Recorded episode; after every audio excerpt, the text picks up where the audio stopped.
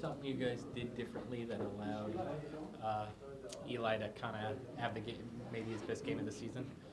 I, I think just everybody um, uh, just did their job better. I think the bye uh, helped us just kind of catch our breath, um, go back and take a look at the things that we were doing. Guys just kind of um, maybe have spend a little more time watching ourselves, or each guy watching himself, um, technique wise, and how to do things better. And I think because of that, um, everybody played better, and uh, including Eli. There was a lot of talk about the line having their best game as well. I think that was the fifth game where you've debuted a new combination up front. Do- Do you feel like with this current lineup, that you have a chance to finally build some continuity? Well, we'd hope to every week, you know, you know, play with the same guys. Um, but for sure, I think probably one of the best things we did was pass protect. Um, now that was one game. The guys did a really good job uh, of, of uh, in all the down and distances and uh, against some pressure as well. And I think it goes back to not just them, but you know, getting the ball out on time, guys getting open on time, things like that. So, but the continuity is important, and hopefully we can, um, you know, uh, have some similar results this, this week and with the same guys. Why do you think that was? Why do you think you were so much better at pass protecting? I mean, they have some pretty good rushers up front. Yeah, yeah. I think guys just really, like I said, they you know had a chance to go back and look at what we were doing and what, what each guy was doing, and um, you know I think we practiced really well, uh, and guys just really you know made it a point that not that they hadn't been doing it before, but hey, we're gonna you know I'm not gonna let my guy get to the quarterback, and I'm gonna get the ball out on time, and I'm gonna get open on time, and um, you know we're gonna make sure we're, if the backs are protected, I'm gonna get my guy, things like that. So I think it was a combination of all those things. When you look at the Bucs, is JPP pretty much staying on one side, or are they moving him, or what? Yes. Uh, the minute you think he's just kind of staying on your left side, then they move him. Um, they do a good job of, of, of moving, him, moving him around, um, and on, on first and second down, not just on third down. And on third down, you know, he, even more so. So, and they've got some good combinations with some really good pass rushers, uh, especially when he and McCoy are on the same side. Um, so we, we, you know, we've got our hands full right with those guys rushing the passer, and you know, it kind of gets back to like each and every week. You know, obviously, you want to stay out of third and long, uh, and hopefully not have too many third downs. Hopefully, make some things happen on first and second down where, um, you know, you're not waiting for uh, every third play. It's a third down. You guys used more know, heavy personnel, more Eli Penny, I think more Rhett Ellison. What was that part of the self analysis from the bye? Maybe something you guys will use going forward, more of that kind of personnel? I think we, um, we look at that every week and just see how, what the, the best plan of attack is. But I think overall, yes, I think it's, but you want to, you want to have a mix. Uh, I think for a little, for, uh, you know, a few reasons. You don't want to just have somebody look at you and be one personnel grouping.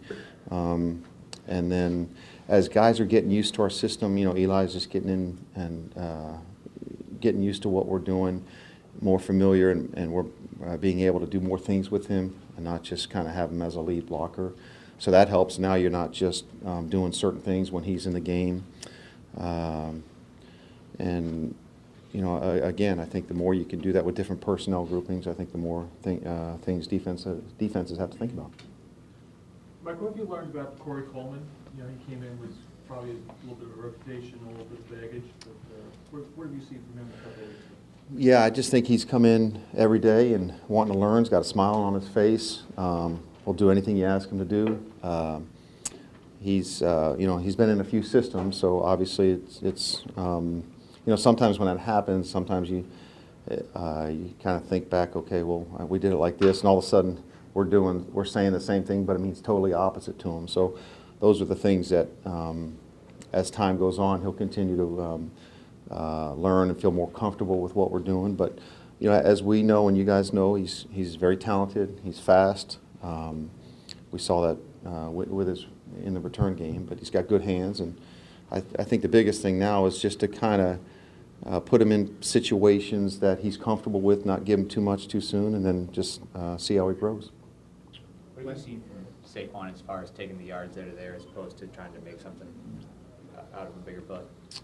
Yeah, well, I think that, um, you know, I, I think every uh, um, running back in the league is, um, you know, is gets better with experience, especially young guys.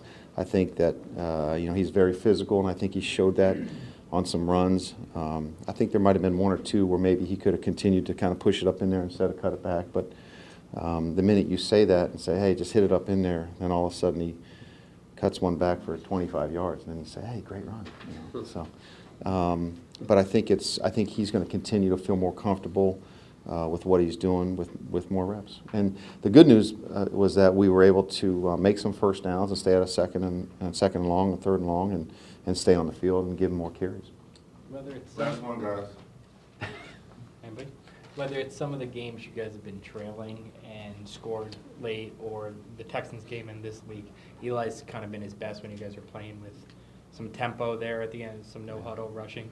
Uh, is it something you got to implement more in the first three quarters of a game? Yeah, that's a good question. I think that we look at that each and every week, and um, I think there's times that I think it's we always want to be ready to do that. You know, we want to have that ready for Coach Shurmur at, at any point to do that early in the game, and um, we have been good at it. Unfortunately, we've had a little bit too much of it at the end of games when um, when when we've had to do it as opposed to when we want to do it. I think that's the most important thing. But you know, we got a quarter, we got Eli with a lot of experience, who's got a fast mind and gets everybody lined up and in position and makes quick decisions. So that was good to see and. Um, you know, we want to, uh, whether or not we do it or not do it, we want to have the ability of when we are called upon to do it to, to be successful and, to, and uh, you know, keep the ball moving.